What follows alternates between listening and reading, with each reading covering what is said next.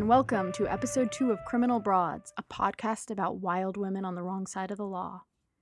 I'm Tori Telfer, and I'm here today to tell you the story of one of my favorite female criminals. Now, air quotes around favorite. I obviously do not condone her actions, but I love this story. I love telling this story. I love this story because this story feels like fiction. It does not seem like it should be true. It seems like a legend that sprung out of the wild, wild west, you know? It it really feels like something our grandmothers would have told us to warn us about encountering strangers on the open road in the dark. But it's true. It really happened. So let's go to Kansas in the 1870s when a very, very strange family came to town.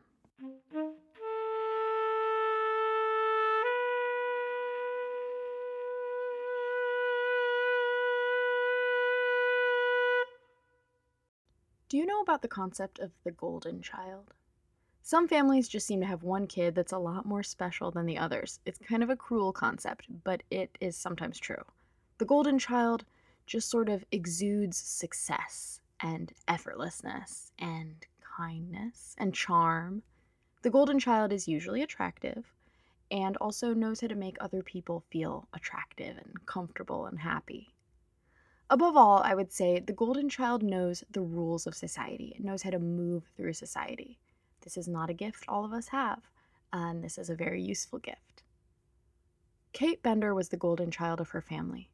At least, she looked that way to the outside world, which is another trick the golden child has the trick of appearing a certain way. Kate's family knew her far too well to be fooled by her charms. They'd seen the dried blood in the creases of her knuckles. They knew exactly what she looked like when she dumped a body through a trap door. But to the outside world, she looked warm and charming and perfect. And that's all it takes sometimes. You don't have to be good, you just have to convince the rest of the world that you're good. And then, safe within your own myth, you can do whatever you want.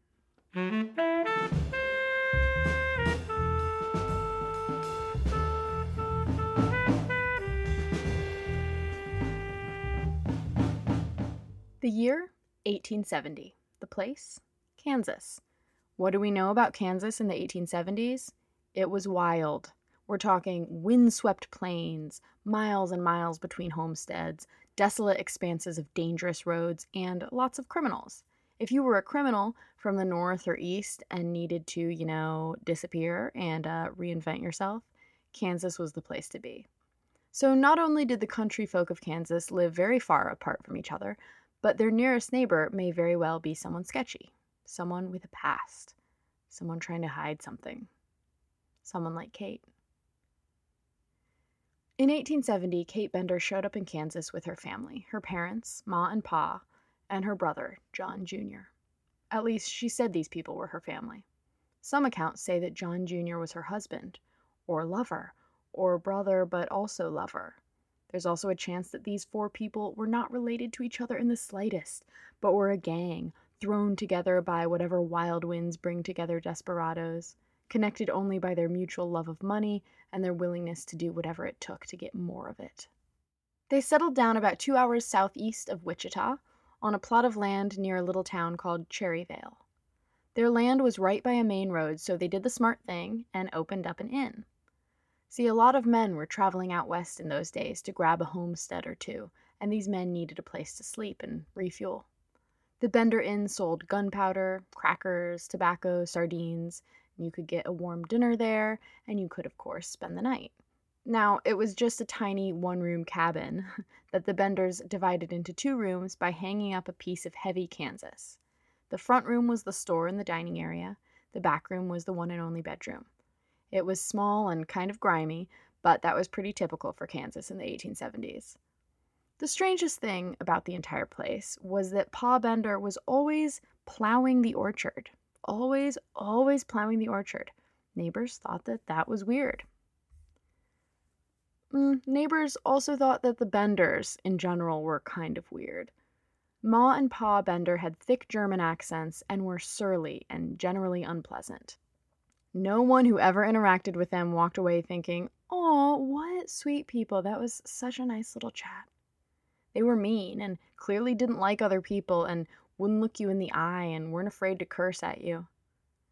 Now, John Jr. was nicer and a bit more amenable to a chat, but he was also kind of odd. He would laugh at nothing, he had a general creepy vibe, and his mustache was, quite frankly, disturbing. Interesting and totally irrelevant tidbit John Bender is also the name of the anti hero from The Breakfast Club. I highly doubt there's any connection, but it's an interesting fact. So the Benders were weird and unpleasant, kind of, but Kate was the exception. She was the golden child. Later, after she became infamous, newspapers would rave about her looks, her perfect figure, her flaming red hair, her milky skin, her fiery, compelling, irresistible spirit. She was a good dancer. She could make conversation with a rock. She was a legendary flirt, a hard worker, always hustling, full of some irresistible spark that seemed to never go out. She waitressed. She gave lectures about a wacky belief system called spiritualism. She sold herbal remedies and offered to use her psychic powers to locate lost objects. She always had a second stream of income coming in. But the most important thing to note about Kate is that she mingled with society well. She spoke good English, and she just knew how to be around other people. Ma and Pa and John Jr. did not know how to be around other people. Kate could infiltrate society. Her veneer of goodness, her flirty, energetic, appealing nature was actually the ultimate disguise. So, business at the inn was going pretty well in 1870, 1871, 1872. The Benders took in guests and sent them on their way well rested, well fed, and probably crushing on Kate. Well, most guests went their way happily. A few of them didn't have the best time at the Bender Inn. One woman noticed that John Jr. was sharpening a knife and staring right at her in a way that scared her so much that she actually ran from the house and hid in the fields around the inn, and noticed that John and Pa came outside and started looking for her, stomping around the fields to find her. She lay there, barely breathing until they stopped. A male guest noticed the sound of moaning and rustling coming from the cellar, but Kate told him that a hog had gotten under the house. Another guest heard even creepier noises in the middle of the night a scream woke him up, and as he listened, he heard several blows, and then the scream stopped. And then, horrifyingly, he noticed that Kate Bender was standing over him, watching to see if he was awake.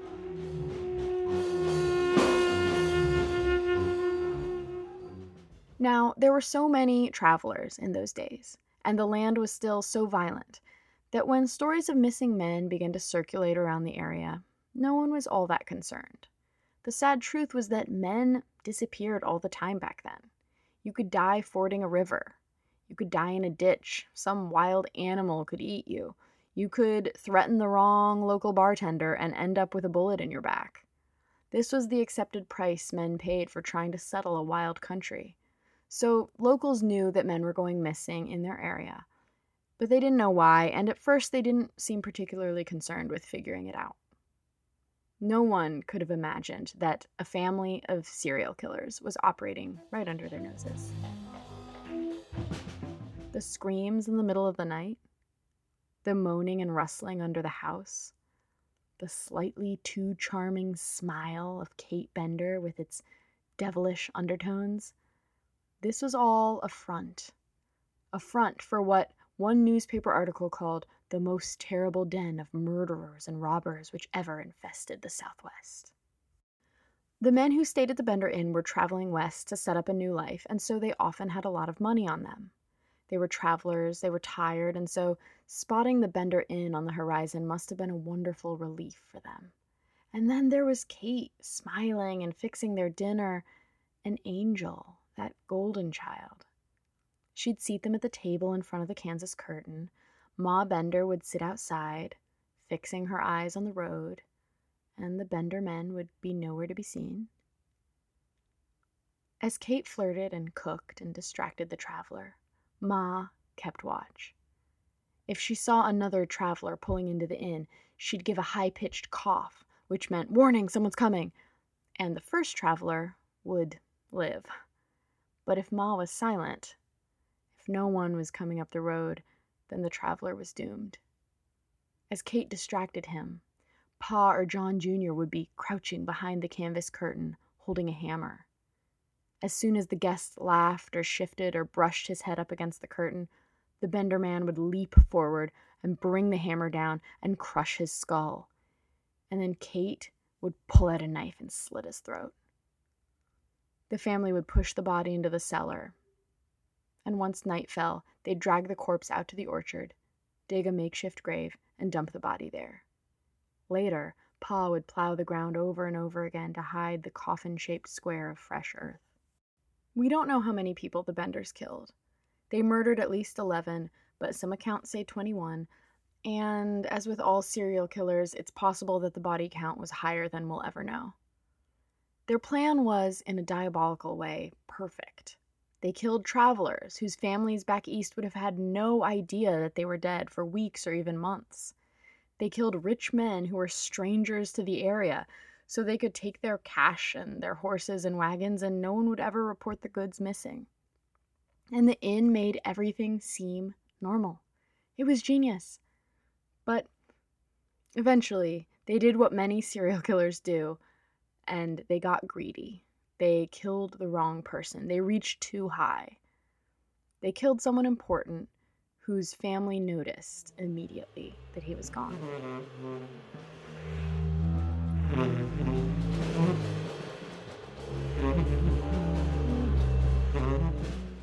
Here's a name you probably weren't expecting to hear right now Laura Ingalls Wilder. Yes, the beloved author of Little House on the Prairie lived in the Bender area when she was a child. And in later speeches and writings, Laura claimed that she had not only known about the Benders, but that her father had helped hunt for the Benders. Now, this couldn't have happened. The Ingalls family left the area before the Benders' crimes were discovered, but it's a good example of just how much this story permeated people's consciousness. Laura Ingalls Wilder remembers the Bender myth as though she was there, even though she wasn't. One of the Bender's final victims was actually a neighbor of the Ingalls, though, back in the day. He was a German widower named G.W. Longcore, and he was taking his daughter to Iowa to live with her grandparents. On this trip, Longcore stopped in the nearby city of Independence and purchased a new wagon and a team of horses from a man named Dr. William York. Longcore and his daughter set off in their new wagon, and it's heartbreaking to imagine what they talked about on that last ride together. Maybe he explained to his little girl that he was taking her to live with her grandparents and that she wasn't going to live with him anymore, at least not for a while.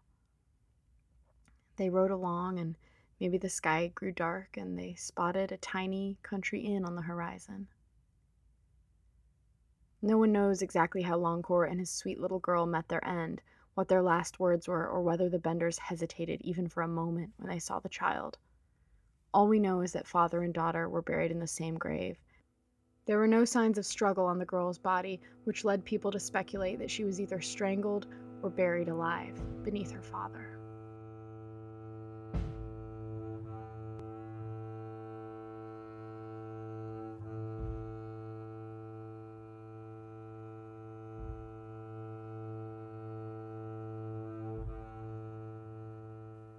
Back in the nearby city of Independence, Dr. William York got word that the two of them had gone missing and set off to find them.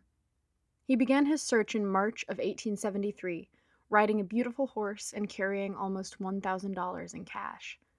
And then he vanished. Now, unlike the Bender's other victims, Dr. York lived nearby. This meant that he had more than enough people who noticed that he never returned home and who immediately raised the alarm. Dr. York also had two very powerful brothers Alexander M. York, a Kansas senator, and Colonel Ed York, a Civil War veteran. Because of this, his absence quickly became a huge national deal. Papers all over the country began writing about it. Search parties were looking for him, the rivers were dragged, the locals were being interviewed. The York siblings were determined to find their missing brother. So at this point, several things started happening at once.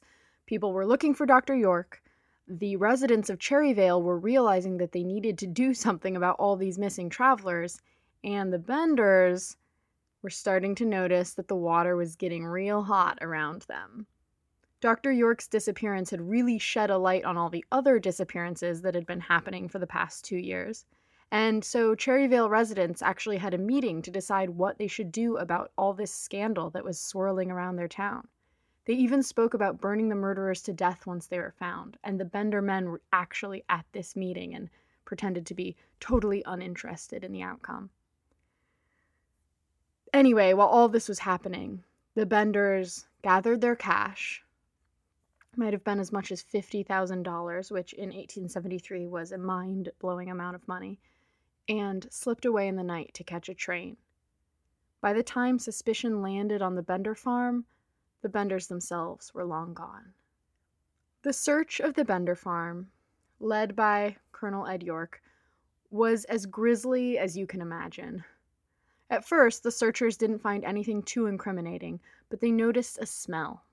They found a trapdoor that led to the cellar, and, upon crawling down there, here's what one paper said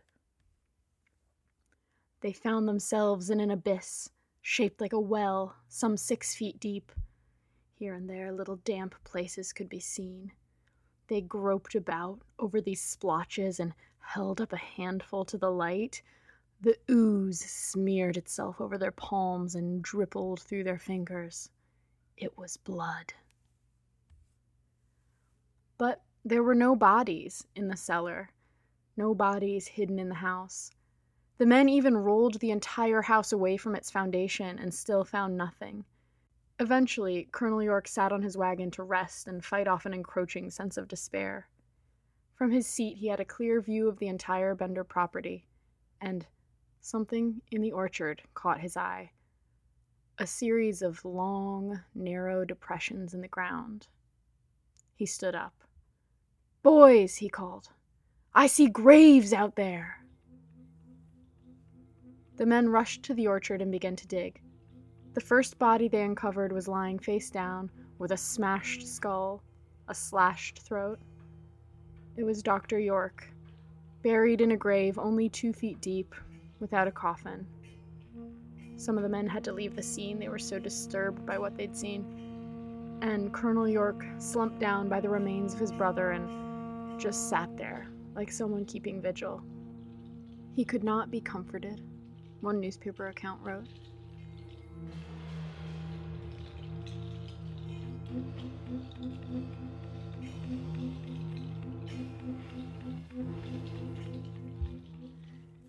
On May 10, 1873, newspapers in Kansas were tripping over themselves to describe the indescribable. The Cherryvale Horror! cried a headline in the Fort Scott Daily Monitor. The all absorbing theme yesterday was the horrible murders so lately unearthed in Labette County. Among all the bloody crimes of the Kansas border, none has ever approached this wholesale slaughter in horrid atrocity. The details are truly sickening. This article went on to speak of unbelievable things a burying ground that, quote, made the blood curdle with horror, bodies with their skulls crushed and their throats cut, mutilated, decaying bodies, and a county full of horrified, furious people slavering at the mouths to kill the murderers who were responsible for getting away with this right underneath their noses.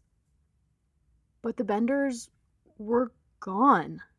They had done exactly what the West had promised that you could do go out, change your name, reinvent yourself, disappear.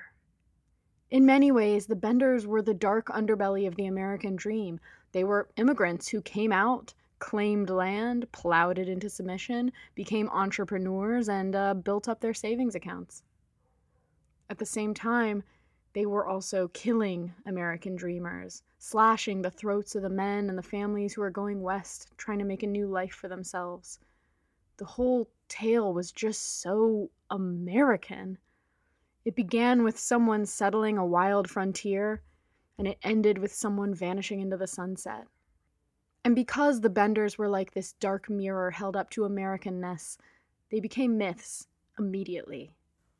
As soon as the bodies were dug up, newspapers and authorities began assuring the public that they would have answers soon, that the perpetrators would be caught that night or in a few days. But the answers didn't come. The perpetrators were not caught and not caught and still not caught. The state of Kansas even offered a $2,000 reward for anyone who brought the Benders to justice, but no one ever came forward to claim it.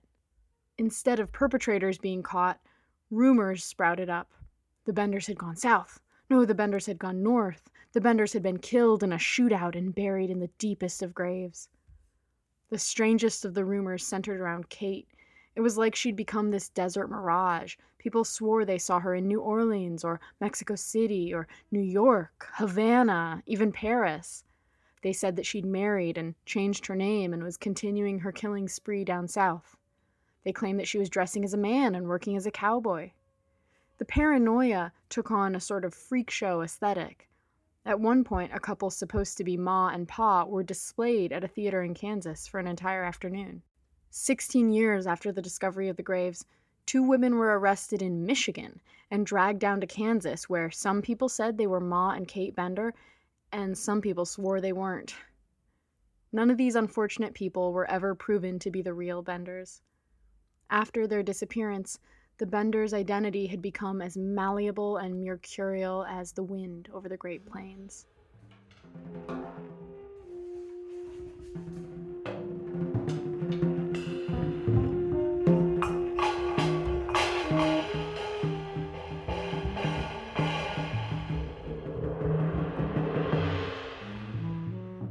People of southeastern Kansas were traumatized and furious that the Benders had done all of this right beneath their noses and had gotten away with it.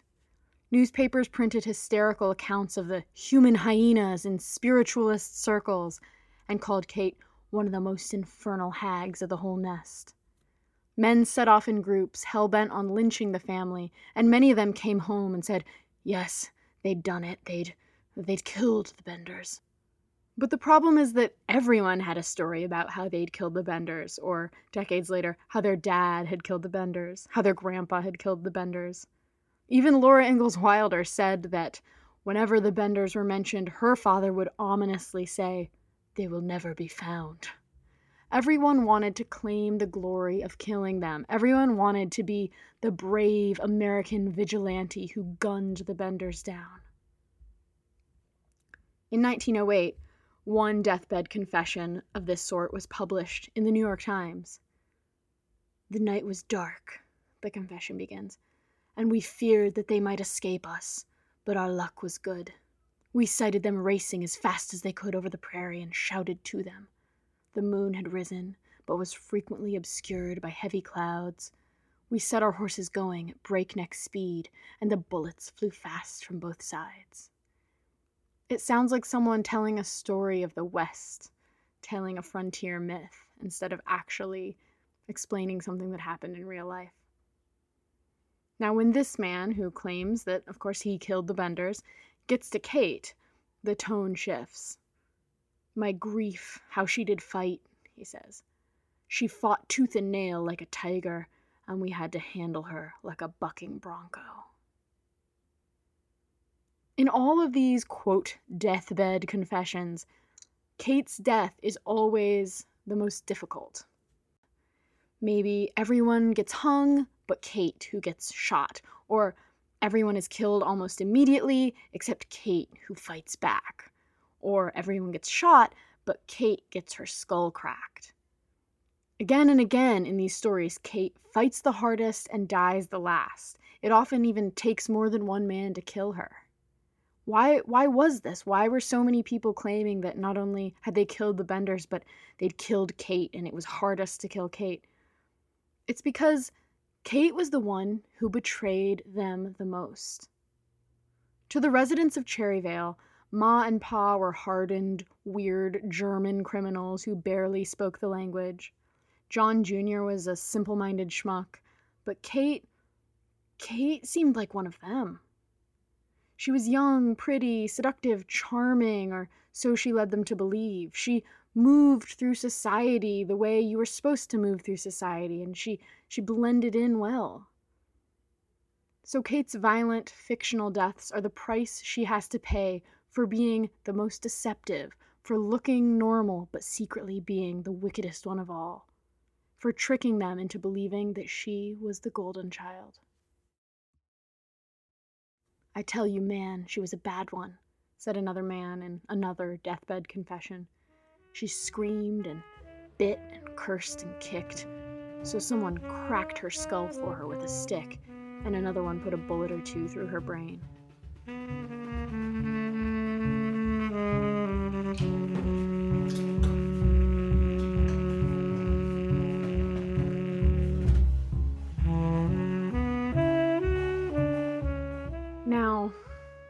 That's probably not how Kate died. If everyone wanted so badly to have killed the Benders, I think we would know if someone actually had. the reward would have been claimed, or one story would have risen up against all the others as clearly the most true. The most logical conclusion we can make to the Bender story is that Kate and her family got away. They went free. They vanished into the sunset. They maybe even killed again, you know, set up another inn in another wild place or turned to a different sort of murder. They probably kept on pursuing their own twisted version of the American dream, vanishing deeper and deeper into the wild land that had helped them escape before. I don't think anyone cracked Kate's skull for her with a stick. At the end of the day, she fooled everyone and never paid for it. Kate Bender got away.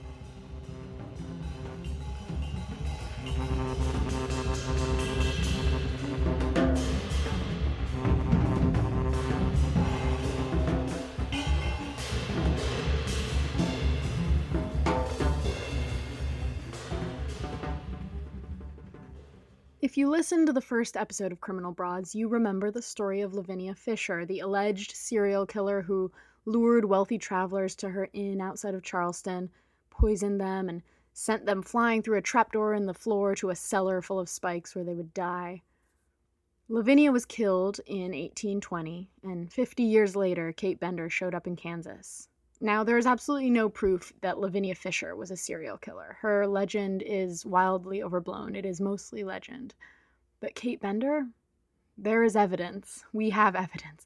There are literally photos of the open graves um, found in the Bender Inn. You know, there's a bloody knife alleged to be hers that's in a small Kansas museum. There's even a little advertisement, um, a little paper advertisement that she used to circulate that advertises her herbs and her potions. Now, I'm not here to set forth any conspiracy theories as much as I would love to hear that Lavinia Fisher was reincarnated into Kate Bender. All I want to point out is that the legend of Lavinia Fisher is eerily similar to the actual true story of Kate Bender. And isn't that strange and fascinating and kind of scary? I think it just goes to show that for every legend that's out there floating around that gets disproven, chances are there's one out there that's real. Thank you so much for listening to Criminal Broads. I would love if you could subscribe on Apple Podcasts if you liked it. I would obviously love if you would leave a review. Any feedback very welcome. Um, you can follow along on Instagram at Criminal Pod, uh, excuse me, at Criminal Broads.